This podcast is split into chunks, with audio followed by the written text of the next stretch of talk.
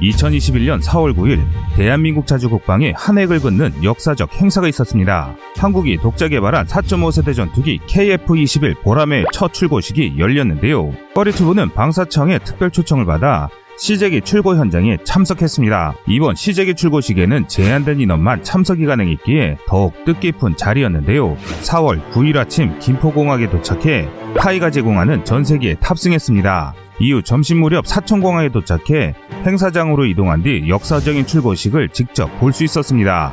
KF-21 보람에는 KFX에서 연구 개발 중임을 의미하는 X를 떼고 2021년 출고됐다는 의미에서 21이 붙었습니다. 보람에는 어린 참매를 의미하는데 어렸을 때부터 사냥 훈련을 받아 뛰어난 능력을 발휘합니다. 대한민국 항공사의 새로운 시작을 장식할 최첨단 전투기에 걸맞는 이름이라고 할 수 있습니다. KF-21 보람에는 대한민국이 근 미래 전장에서 주력으로 활동할 수 있는 미들급 전투기를 우리 손으로 만들었다는 것에 남다른 의미를 갖는데요. 그래서 준비했습니다. 국내 지상파에서도 올리지 못한 그 어느 유튜버보다 빠른 실물 영상, 직접 시제기 확인을 통한 한국의 차세대 전투기 KF-21에 대해 알아보겠습니다.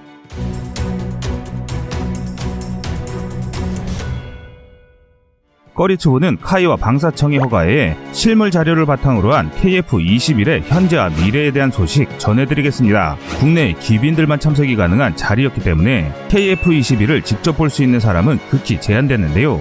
문재인 대통령을 비롯해 각국의 주요 인사들이 참석해 그 어느 때보다도 경비는 삼엄했습니다. 한편 한국의 전투기 개발 제작사를 한마디로 표현한다면 불가능을 가능케 만든 고난의 연속이었다고 말할 수 있습니다. 1950년 6월 25일 새벽 4시 북한군의 기습남침으로 시작된 6.25 전쟁 당시 우리 군은 무방비 상태였습니다. 보유한 장비의 질과 양에서의 격차는 이루 말할 수 없었습니다. 병사들의 목숨과 열정으로 메꾸기에는 너무나 힘든 일이었습니다. 당시 우리 군이 보유한 항공기 중 전투기로 운영될 수 있는 항공기는 미군의 T-6 훈련기에 무장을 탑재한 AT-6 텍산 경공격기 뿐이었습니다. 텍산의 최고 속도는 시속 300km를 조금 넘는 프로펠러기로 당시 시속 1000km를 넘는 음속의 제트기가 주력 전투기로 생산되고 있는 시대상을 고려할 때 실전에 쓸 수 없는 구형 항공기였습니다. 반면 전면 남침을 개시한 북한군은 소련제 최신 제트 전투기인 미그 15를 비롯해 200여 대의 전투용 항공기를 보유하고 있었습니다.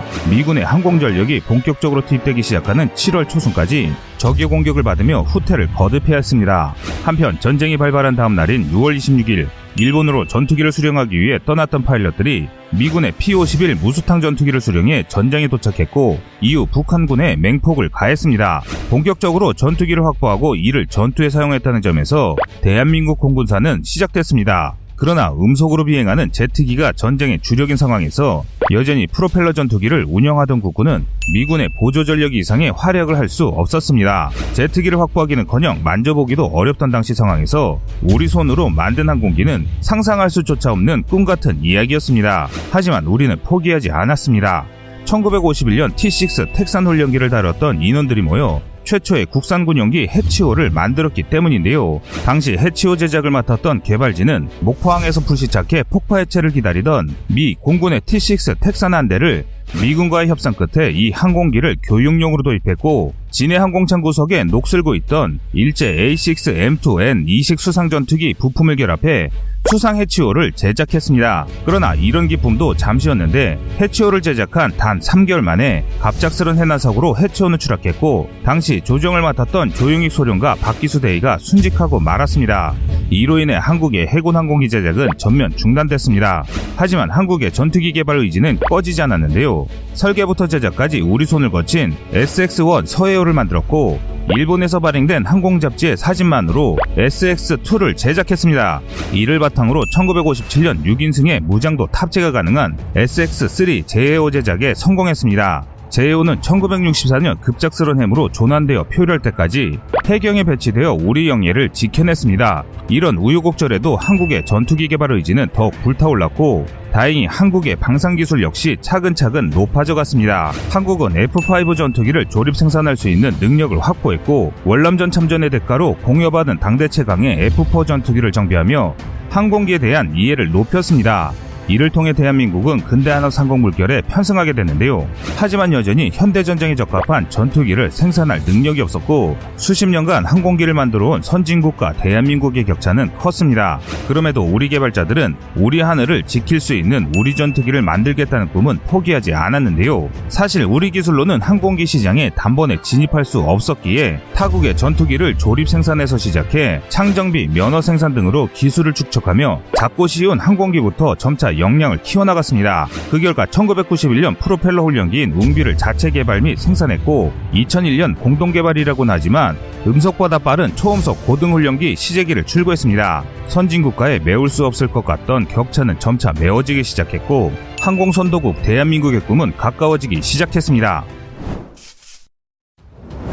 2021년 4월 9일 마침내 KF-21 보라매가 한국의 독자 기술로 제작돼 그 실물을 세상에 선보였습니다. 보라매 출고는 낡은 중고 훈련기와 일본산 항공 잡지를 보며 바닥부터 성장해온 우리 항공산업의 결정체이며 새로운 시작의 발판입니다. 그런데 이와는 별개로 무엇보다도 국산 전투기를 개발하면 얻는 장점이 크게 세 가지가 존재하게 됩니다.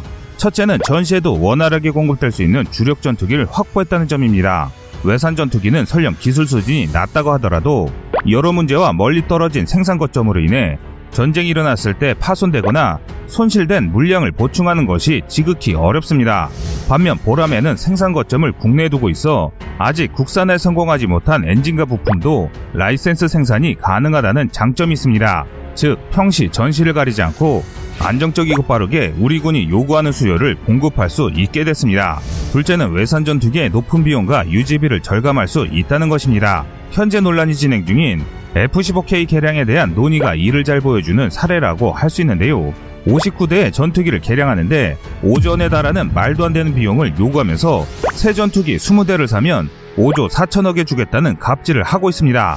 일각에서는 우리가 전투기를 개량할 수밖에 없다는 사실을 잘 알고 있는 보잉사가 코로나 사태로 완전히 망한 민항기 사업의 적자를 메꾸기 위해 대한민국의 안보를 담보로 협박을 하는 것이 아니냐는 주장까지 있을 정도입니다. 만약 보라매가 좀 더 빨리 생산될 수 있었다면 오히려 보잉사가 우리에게 더 좋은 조건을 제시했을지도 모르는데요. 만약 우리가 만든 전투기가 있었다면 전투기를 납품해야 하는 보잉이 절대 을이 되지 않았을까 합니다.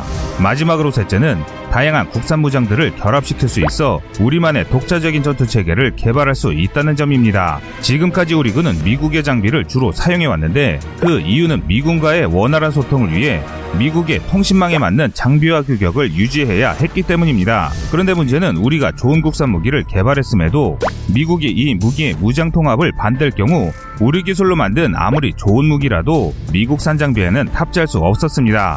하지만 우리의 첫 국산 전투기 보라매가 배치된다면 우리가 개발한 우리 무기를 우리의 전장 환경에 맞춰 안정적으로 운영할 수 있어 더 이상 이런 일을 겪지 않게 됩니다. 실내로 곧 7천 배치가 예상되는 초음속 미사일이나 극초음속 대한무장을 통해 한국은 주변국의 군사력에 대응할 수 있게 됐습니다. 또한 국산 전투기가 있다면 외산 대비 저렴한 가격으로 즉각적인 개량이 가능해집니다. 이제 꺼리튜브에서 직접 촬영한 KF-21 보라매의 실물 영상을 통해 어떤 점에서 그 의미가 남다른지 알아보겠습니다. 가장 먼저 보아야 할 것은 역시 전체 형상입니다. 보라매는 전형적인 스텔스 설계를 채용했는데요.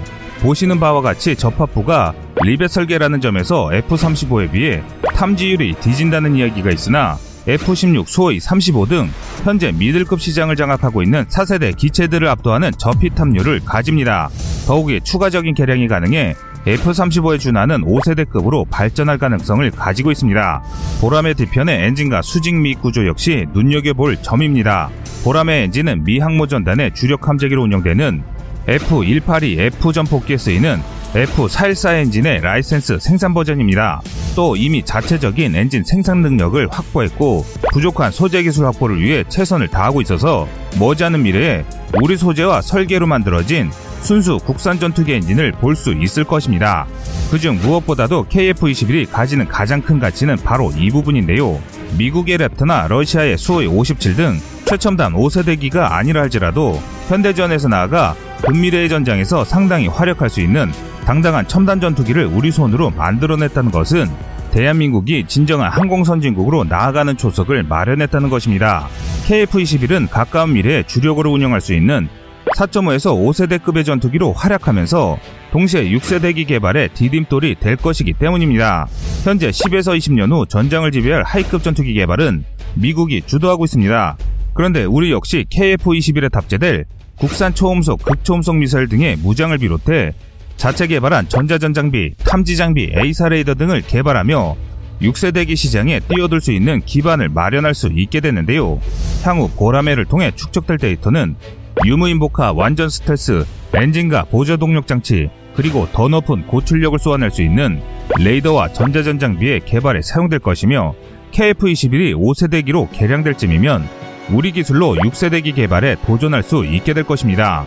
현재 6세대기 개발을 시도할 수 있는 나라는 미국, 러시아, 프랑스, 영국, 독일 등 수백 년 동안 열강을 자처했던 국가들 뿐이었습니다.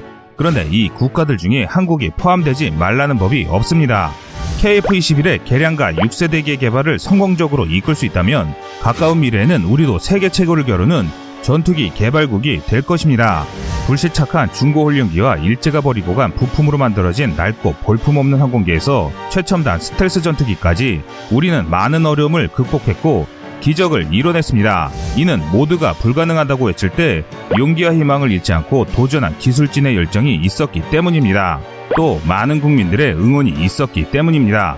아직 세계 최고는 아니지만 세계 최고를 위해 수많은 피와 땀을 흘리신 KF-21 개발진 모든 분들에게 박수를 보내드립니다. 이상 꺼리투브였습니다.